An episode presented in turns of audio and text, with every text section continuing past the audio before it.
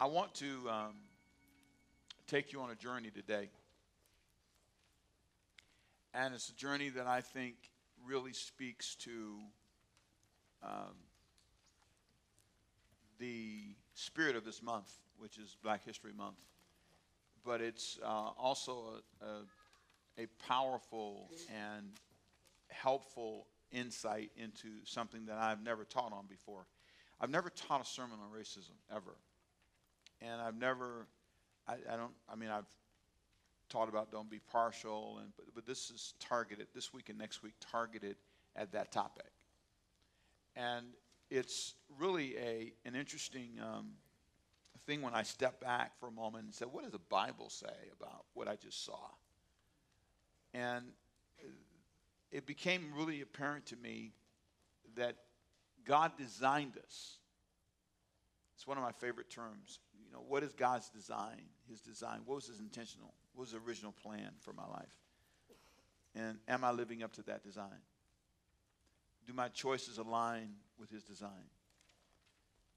And so this topic came to my mind. I want you to repeat it with me, please. Say, designed to be different. To be different.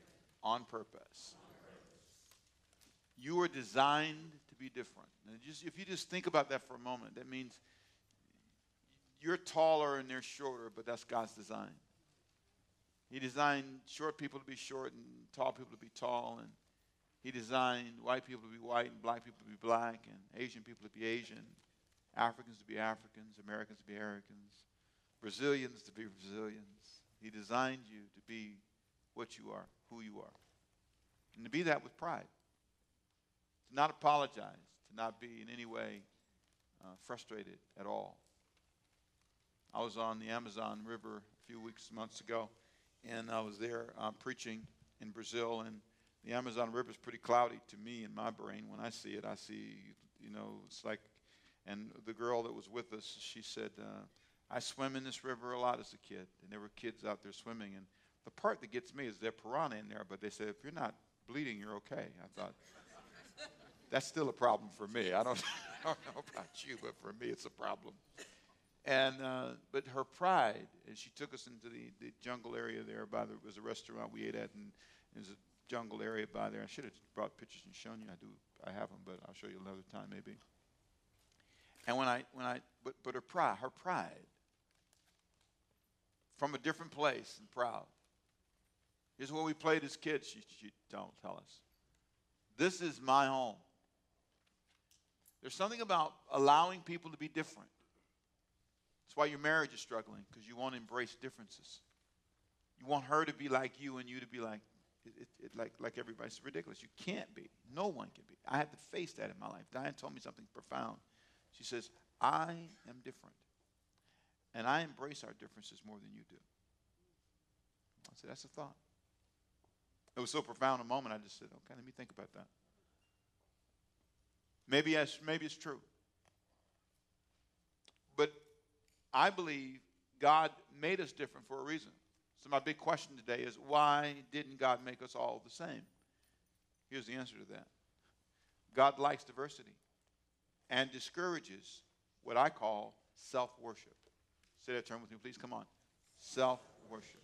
You will find that is one of the def- my main definition for racism. It is the elevation of yourself to the place that you feel everyone should be like you. You think everyone should look like you, talk like you. That's why you mock people who are shorter, or you mock people whose heads are different size than yours, because your head is the perfect size. That's why you mock a person who's a little bit overweight because you're the perfect size. Your feet are perfect. That's why you mock someone's feet. Their toes are kind of bundled up, and you think that's hilarious. And so you mock their feet, you mock their ears because they're bigger than yours because you've got the perfect size ears. You're perfect. The idea that you can take that position is profound. The Bible says something interesting in 1 Corinthians chapter 12, 1 Corinthians 12, verse 12. In your notes, is what it says. For as the body is one and has many members, but all the members of that one body, being many, are one body, so also is Christ. For by one Spirit we were all baptized into one body, whether we be what? Jew or Greek, slave or free, black or white, tall or small, doesn't matter. We've all been made to drink into one spirit, for in fact, the body is not one member, but how?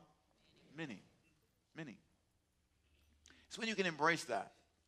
And, but it's hard for people. It's really hard for people to really understand that you are biased. But let's pretend for a second that Ricky Temple was in charge. And if everyone in the world was forced to be like me, number one, here's what would happen there'd be no chocolate cake. I'd ban it from the planet because I'm in charge. Number two, there would be no candy other than Snickers and Milk Duds. Everything else is going. Number three, there would only be vanilla, butter pecan, and strawberry ice cream. There'd be no pistachio in the world. Because I'm in charge. You understand? Mm-hmm. There would only be black cars, red cars, blue cars, and SUVs. I may let a few trucks in. But that's Ricky's world. How unfair is that? How narrow minded is that? What right do I have to impose upon you the idea that you couldn't drive a gray car? How many of you have a gray car? Never again. a gray car. you think it's you, you think it's ridiculous, and you're right. It's wrong. It's not reasonable. It's not fair. Racism is a form of self worship that defines itself as superior to those who are different. 2 Timothy chapter 3, verse 2 through 4 calls it this. Here's what the paraphrase statement says For all for men will be lovers of themselves rather than lovers of God. You love yourself so much that you impose upon everybody you meet you you, because you're the standard. In middle school and high school, but in particular middle school, that's what you're facing. They're, they have the nerve to mock you because you're different, but you were designed by God to be different. You're not supposed to be like everybody in your family. You want some black sheep and some white sheep and some green sheep and whatever color you are. You need a little spice. You need a little difference of an opinion. But this is, this is the problem in our culture. It's this idea that you, you somehow are superior. That's what made the war in Germany so horrific. The idea that there was one way, one superior race. It's, it's, it's the wrong thought. Say it loud, I'm black and I'm proud. But say it loud, I'm white and I'm proud. Say it loud, I'm Asian and I'm proud. Say it loud, I'm what I am and proud. A proud woman, a proud man, a proud young person, a proud older person. Proud of being who you are. Proud of being a southerner, proud of being from the west, proud of being from the north, proud of being wherever you are. I met a girl, a young lady the other day. She was from Panama. She was, I was in a hotel and she was cleaning up our room. And, and I said, Where are you from? And she said, From Panama with smiles wide as the ocean. She says, I'm going home in a little bit for a week. I get to go for a week. I can't wait. I can't wait. She's making up the bed. She says, I just can't wait. She's slapping the bed cover. I can't wait. I just can't wait. And I thought to myself, yeah.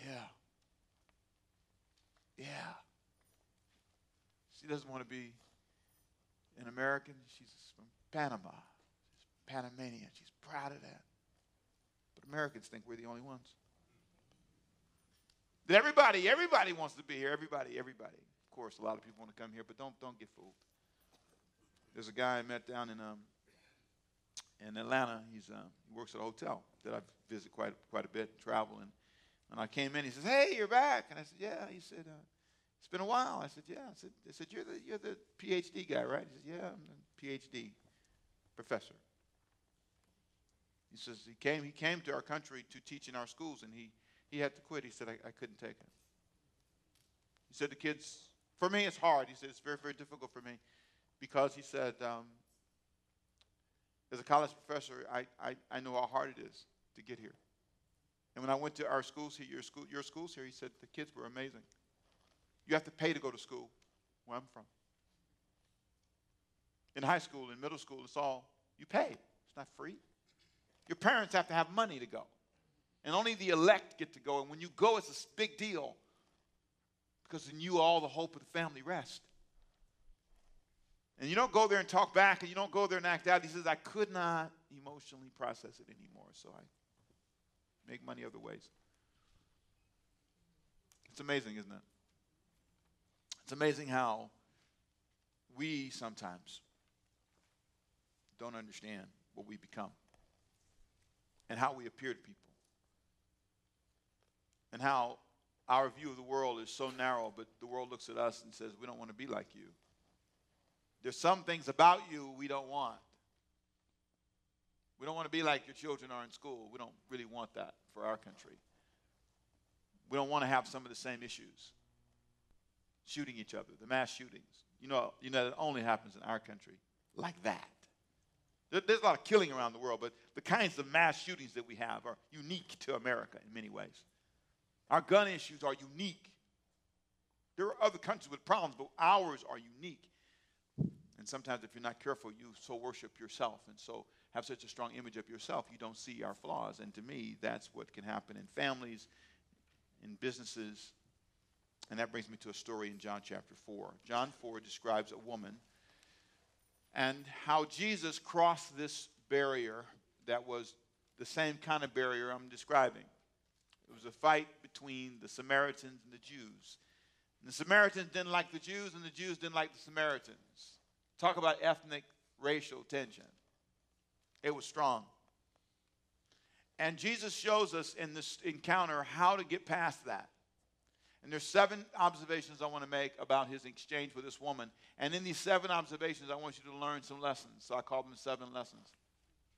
And in these lessons, watch how Jesus engages her. The disciples have gone off to buy food, and he's left alone at a well. And it's called the Samaritan woman story. And her story is amazing. And listen listen to the first thing we learn as he speaks to her. We learned that there was ethnic and gender issues. Watch him confront these in verse 7. A woman of Samaria came to draw water. Jesus said to her, Give me drink, for his disciples had gone away into the city to buy food. Verse 9. Then the woman of Samaria said to him, How is it that you, being a Jew, ask a drink from me, a Samaritan woman? That's a question. What are you doing talking to me? I'm a Samaritan and I'm a woman. Why? What, what is this about? We, we, have, we don't really do this normally. People like you don't talk to people like me, especially being a guy. And then he goes on and says, for she says, for Jews have no dealings with Samaritans. We don't deal with each other. If you, if you didn't know that, asking me for water. That'll make you get your own water, right? Look at number two. Jesus reaches beyond the culture and the gender. There's a lesson in here in how he reaches beyond it. Watch what he does. The woman of Samaria said to him, How is it that you, being a Jew, ask a drink from me? I want you to notice that he reached beyond what culture said you should do. And then he found, thirdly, a common ground. And watch the common ground. Jesus answered and said to her, If you knew the gift of God and who it is who, who says to you, Give me a drink, you would have asked him, and he would have given you living water. Jesus said to her, Whoever drinks of this water will thirst again, but whoever drinks of the water that I will, shall give him will never thirst. But the water that I shall give him will become in him a fountain of water. Watch that now. Springing up into everlasting life. The woman said to him, Give me this what? Water. Give me this what? Water. Water is the common link. He steps past culture, he steps past gender, he steps past an ethnicity, and he says, Let's talk about something we can all agree on water. Let's find a common place. You want to ever overcome racism? That's where you start. you find something in common. We all need something. And that, that's what we lose sight of. Everybody needs something. He finds a common place that he can engage her. I've learned that in, in, in marriage or in business or in anything you're doing, if you have a, an issue with a person, find something in common. Let's find something we're not mad about. Let's find something that we agree upon. Our politicians can learn from that, right? Let's find something that we like, something that we all can march together on. And not just bite and fight and name call each other. Let's find a way to deal with real issues. And so he says, Your issue is water, my issue is water. Let's start with the water. Let's let that be the common place we begin. But then he turns and he says, Let me show you something, though. I want to show you a lesson about every culture having flaws. He steps past the ethnicity, he steps past the culture, he steps past the gender. He finds a common place for them to talk. And then he says, Go get your husband. Go call your husband. Tell him to come here. The woman answered and said, Well, I have no husband. Jesus said to her, You, verse 17, you, you well said, I have no husband, for you've had five husbands, and the one whom you have now is not your husband. And that is a moment. You ever had anybody just jack you up? Just tear you off, just, just, just, just put your stuff in the street, just shame you. But what's really the message here is not about shame as much as it is to say, I want you to understand we have a lot in common, not just water. I can, Jesus is saying, I can handle your flaws. There's a moment here that really is powerful because later on she likes Jesus and goes and gets everybody and says, Come see a man who told me everything about myself. He knew everything. This, this is an example of something that should remove all racism because here's what you learn everybody has some problem. All races, all genders, everybody has an issue. And that's what Jesus points out. You're not perfect. Nobody's perfect. And so there's a, there's a moment here, and I love this because what he's doing is he's embracing her imperfection. Church people aren't good at that. We have a problem sometimes with flawed people. We, I don't know what it is. We just want to be holy and so perfect. And that's why your family doesn't like you because you miss holy when you walk in the door. You know everything about Jesus, God, the Bible. You just so saved. You almost burned. Walk around your little wings and the halo. And you're uncomfortable around people that are like the Samaritan woman. This woman's had five weddings. You know how you talk about people like that? Should she get married again? He said, Boy, you better run. This number, you number four. Let's count them up. Say one. No, come, come, let's count. Say one, two, three, four, five. Five weddings. And then she's with somebody else's husband now. She's got six men in her life. woman, what is wrong with you? This is the one you talk about. You know I'm telling the truth, right? This is, this is the one you talk about. She got she has an issue. First of all, why is Jesus talking to her of all people? This is bad for your reputation, Jesus. she, already got somebody else's husband. But, but here's what was interesting. It didn't bother him. I don't know why we, we just struggle so much with imperfect people. There's a friend named Ted Roberts. He's a pastor. And Ted uh, pastors this uh, amazing church, and he's had uh, years of ministry. And he told the story. He used to be a fighter pilot. He told the story of how he, his wife was you know, was praying women, you know, prayer meeting women. And so she asked him to go with her to the prayer meeting. And so he goes to the Bible study or whatever it was with the women. There's a bunch of women there. He's the only guy and he's you know fighter pilot guy, and so the women kind of felt bad, like, well, you know, gosh, you know, guys here and women, well, let's let him close in prayer. Well, he never prayed in public. He never prayed out loud. And so he said, sure, I'll, I'll pray. So he bowed his head. He said, Lord, do whatever the hell you want to do. It's fine with me. That's what he prayed. That's what he prayed. Excuse me. I didn't cuss. I just told you what Ted said. Don't get nervous. that's not Ted prayed. He prayed that prayer. He's pastor now, but that's what he prayed. And all the ladies got, got nervous, eyes got stressed. Everybody said, oh, well, that was a prayer. that, was my, Now, what do you think God said? God said, Good, that's a start. We're making great breaking ground here, boy. Got a few extra words in there we don't need, but that's a good start. Lord, that's good. The rest of it we'll work on, but that's a good part right there. It's amazing how saved you are now. You forgot how much you used to cuss and how bad you were and how much how many dope you have smoked. You forgot about that?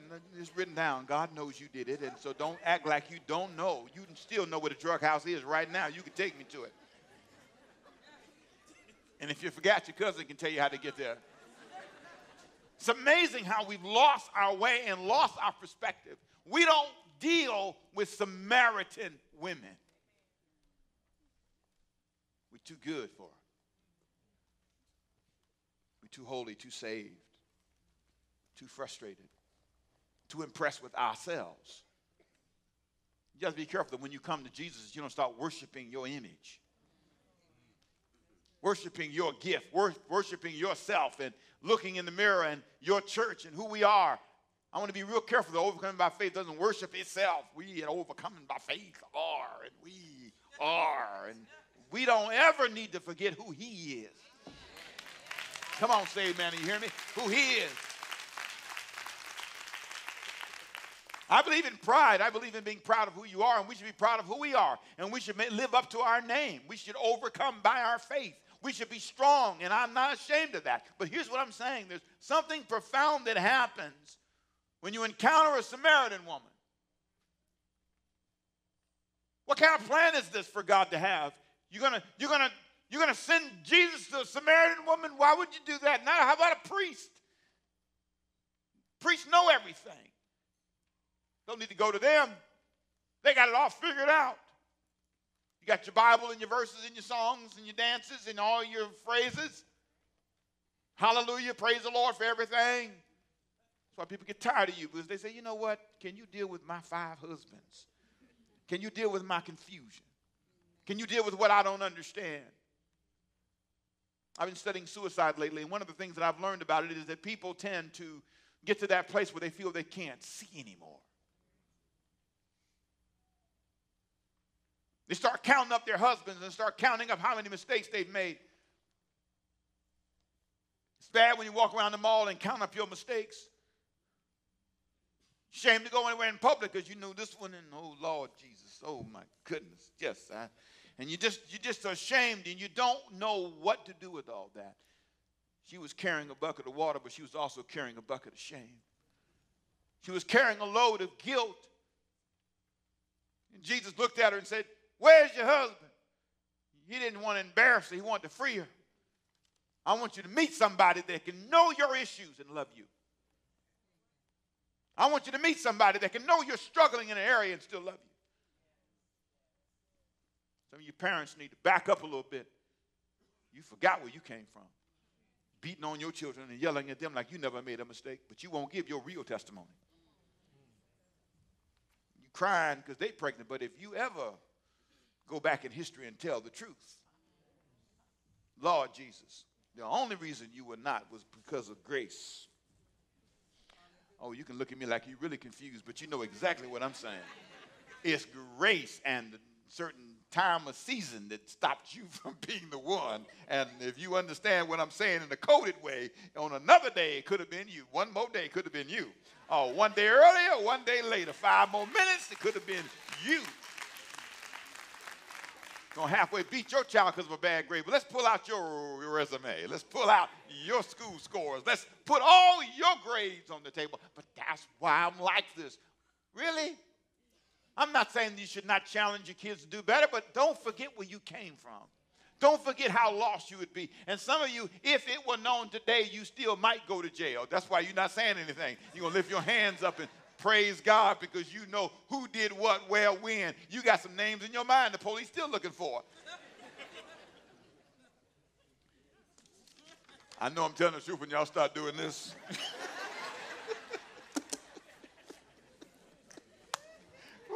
Tell the truth, shame the devil, tell the truth. Samaritan woman. Five husbands living with somebody else's. She's all jacked up carrying water. All jacked up going to the well, looking good, but she's messed up. Looking fine, but she's messed up. All together. Some of you are like that. All together, your hair's right, your nails are right, but your heart's wrong. You're ashamed of yourself. What's really sad is sometimes the prettier you are, the more messed up you are. Trying to dress it up and cover it up. That's why 1 Peter chapter 3, Paul said, Don't let it all be the outward adorning. Braiding your hair, fixing yourself up, fix the inside up. Let God change your life. That's what he's going after. And what's amazing is he's pressing past the fact that she's a Samaritan. God took me and put me in a predominantly white environment for a reason. In college, He wanted me to be free from something fear. He, went, he wanted me to learn something. God wanted me to understand what it's like to love everybody, to reach beyond my own cultural comfort, and understand that everybody's flawed and everybody has issues. So Jesus engages this woman points out her flaw, but still loves her. And then they get into this dispute that I didn't give you the verses for. It's verse, verse 19 and 20. The woman looks at Jesus and says, Oh, so you're a prophet, huh? You look it up later, verse 19 and 20. You, are a prophet. Oh, you okay? You, you, you're a preacher. Well, we disagree with you. She says, Well, since you're going to talk about me, let's just get down to it. I'm not from your church. That's the bottom line of what she says. We worship on Mount Gerizim. We worship up here. You worship in Jerusalem. She changes the whole subject. She gets away from the subject she can't win and jumps on something she believes she can win. And so there begins to be this discussion, and Jesus does two things that impress me. One is he sets her straight theologically. He looks at her, and in verse 21, he says, Please let's be clear about something. Let me correct your theology. And then let me tell you about an advantage that I have. He says this in verse 21 Jesus said to her, Woman, believe me, the hour is coming when you will neither on this mountain nor in Jerusalem worship the Father. One day, it won't matter where you worship. You can be in a Baptist church, Catholic church, it doesn't matter. You can be overcome by faith. The First Baptist is Calvary, whatever, mountains, whatever church you want to go to. It won't matter one day. He wants you to understand you're worried about the wrong thing. You're fighting the wrong fight. Here's the deal. You worship what you do not know. Let me, let me get you straight. You don't know what you're doing. Every, every view of God is not right, or God's confused. Something Jesus is going to say at the end of this message that people would say isn't, it, it, it, it was amazing. He, he did not call himself a prophet only, called himself the Messiah. You'll see it in a minute. Here's the moment where Jesus says, Let me set the record straight. You don't know what you're doing. Here's the deal. We know what we worship for salvations of the Jews. Here's the message. We've got a message for you that we know is right and is from God. Now, in that moment, he's talking about an advantage. There are people who know things. Quick story. I love the Old Testament story of Jonah for this reason, because it tells a story about a guy who's serving the living God and he didn't want to go preach to a group of people called the Ninevites because he didn't like them. So he gets on a boat when God challenges him to go preach to them, and he runs away and gets on the boat. You know the story. He gets on the boat, and the boat starts to toss and turn. And all the people on the boat start praying to their gods. And so nothing's working, and so they think they're going to die. And they see Jonah, he's sleeping at the bottom of the boat. So they go wake him up, and they say, Hey, guy, get up, call upon your God, do something. And Jonah wakes up and says, Oh, I know what's wrong. He says, This is God. He says, You guys are serving you know, your own gods, but I serve the really true God, and so he's trying to kill me. And so they said, well, why did you do that? And so now you got to understand, this is why the boat's flying and they're, they're, being tossed to and fro. They're having this discussion with waves. They're all wet. Everybody's soaked. Everybody's screaming. Everybody's hollering. It's horrible. And why'd you do that, man? And so finally he says, well, you know, I just, the only way you're going to save yourself is you throw me into the river, into the ocean there, and that's how you save yourself. Now, I'm thinking, you're a man of God. You know you're wrong. Go jump in. Be a man about it, right? I'm wrong. Go jump in, not Jonah. So Jonah won't jump in. They won't throw him in because here's what you learn. Even though they are not God fearing men, didn't serve the God he served, they were still God conscious men. Sometimes you misjudge people. And so what happened was they tried to row to shore, couldn't get to shore, and finally gave up and said, Well, it's amazing. You got to read the book. They pray this prayer Lord, we know we don't want to kill this guy, but we're going to have to throw him overboard. We've been serving the wrong God, obviously. And so they pick him up and they throw him overboard, and then all the water stops. And of course, Jonah goes into the whale, and the whole story of Jonah and the whale starts. And it's an amazing story. But here's the message the message is you look at these people and you see Jonah had advantage. He knew something that they didn't know. Historically, Europeans had an advantage. They had, they had uh, advantage when it came to technology, not always in history. Egyptians had it for a while. Throughout the world's history, different parts of the world had advantage. By the time you got to slavery, they had the advantage. When they went to Africa, they had advantage. They had ships and guns and technology. The question is, what do you do with that advantage? History is pretty, pretty clear. You got to be careful when you know something. You got to be careful how you use it. Jesus looks at this woman and he has advantage. And his goal is to lift her, not hurt her.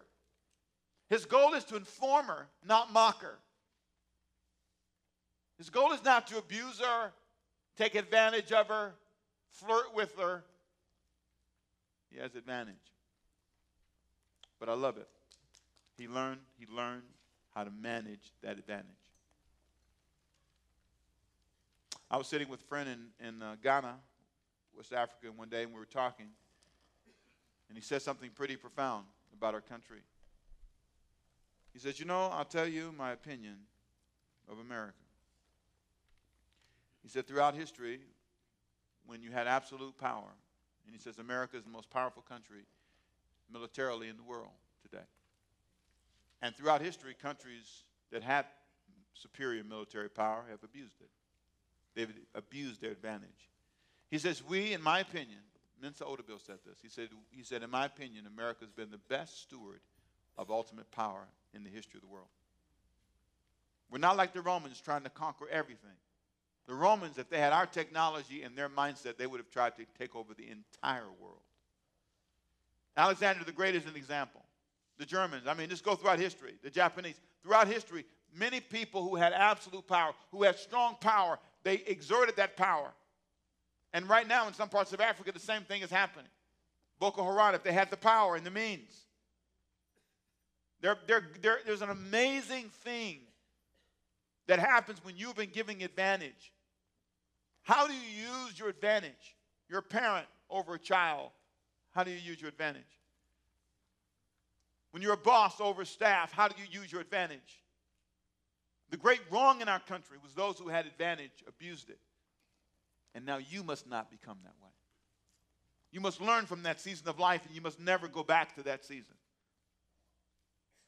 Everyone can be different than you.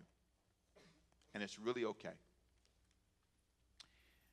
So there was an amazing moment that Jesus looked at this woman in the middle of this conversation and he said, Let me give you two final thoughts. Number one, let me show you what's really important. After all of this conversation, let me give you a lesson in transparency. Let me give you God's bottom line. Here's verse 23. The hour is coming and now is when the true worshipers will worship the Father in spirit and in truth. And the Father is seeking such to worship him. Verse 24 For God is a spirit, and those who worship him will, must worship him not in a particular place or a mountain or in a particular church. They must not necessarily shout or dance or be Pentecostal or Baptist. They don't have to necessarily fall down or stand up. They just need to be truthful. Worship me in spirit and in truth. I'm looking for transparent people. That's what Jesus tells this woman. All the things that have happened in your life, all the sins in your life, God's not impressed and interested in whether you're a Samaritan who is flawed or not. He just wants you to be honest with Him. He wants you to become a genuine worshiper. Imagine how she felt. All of that guilt fell off. In that moment, I get it. It's not this mountain, it's not that mountain, it's not this church or that church. It's about being a true worshiper. I'm not dismissing the value of a church. I'm not dismissing the value of anything, but let's just be clear about something. If my whole goal in life is to get you to come here, and that's my whole goal in life, and that's success to me, I'm a failure as a preacher. If my goal is to fill up every seat or get everybody online, you know, and numbers are the whole big deal, okay, well, Temple, get over it. There's a thousand probably here this weekend, another 4,000 to come watching online. Yay, big deal. What if it's 10,000? What if it's 2,000 here? Some events we have 2,000, 2,500, 3,000. Okay, big deal. At what point is it not about numbers and about people? At what point do you get to the place that you understand you're not trying to make us make a whole bunch of miniature overcoming by faiths? I believe in expanding churches. I'm big on pioneering churches. I want to pioneer leaders. I do, but I don't, I'm not trying to make mini me's all over the place. I am not, I am not trying to have any kind of, I got to say this in the right spirit because I don't, there's nothing wrong with that. As long as I understand my biggest responsibility in your life is to get you to be a true worshiper, period. That's the bottom line of it all. Parents, you get that, don't you? What do you want for your kids? When you look at them, you want to see truth and transparency, freedom, not bondage. You want to see them be empowered people. That's what Jesus looked at this woman who was flawed and said. The Samaritan woman pressed past her ethnicity, past, pressed past her gender, pressed past what people would say, pressed past five husbands, plus one you're living with and say, God wants to touch you as a person. And then he closes with this amazing moment. It's a lesson about the pathway to unity. He believes that unity really starts with a relationship with God. Here's what he says in verse, verse 25. The woman said to him, I know that the Messiah is coming who's called Christ. Now, I want you to notice that her tone's changed. She's not defensive anymore. She's, not, she's not bothered that he's a Jew anymore because she, she, she's free now. And she mentioned something that Samaritans often talked about, the Messiah coming, and she quoted a favorite verse that Samaritans use is Deuteronomy 18 18 about the coming of a Messiah and a prophet and all. And here's what he said The woman said to him, I know the Messiah is coming. When he comes, he will tell us all things. Jesus said to her in verse 26, I who speak to you am he. What a moment. I'm here, lady. The pathway to your wholeness is you bonding with me, you coming to know me. I'm the water that will spring up into you and will cause you to never thirst again. This was a moment that described your life. To have six men in your life, relationship after relationship after relationship after relationship after relationship after relationship. And the last relationship, you're scared to make the final commitment. Because you've done it five times and didn't work right. She came to that well with a load on her mind. And Jesus looked at her and said, I am here. She had more than water on her mind, and so do you. So do you. And I want to tell you, that was a moment of deliverance for her. And this can be one for you. Let's pray a prayer, shall we? Father, today we leave this place getting it. We get it. We need, we need your healing touch. We need your hand on us. We got it. We have issues. Whether we be black, Hispanic, Asian, Puerto Rican, men, women, small, large, educated, uneducated, we all have issues. Heal us today. Help us be transparent and honest before you. Help us tell the truth about where we are. You are here right now to heal hearts, to restore people who are so ashamed of their past, so disappointed in the way their lives have turned out. But you want to embrace them, and you don't mind that they're different because you designed them. You know them. I pray, God, that when we leave this place today, someone would say, My life is worth living. That I am okay, and that God loves me because He knows who I really am and what I can really become. So I declare, would you lift your hands, please, in your seats? Lift your hands. Heal the hearts of your people. Bring to them, oh God, a fresh sense of your purpose. And may they not ever be ashamed again of who they are. May they never live in the woulda, coulda, shouldas.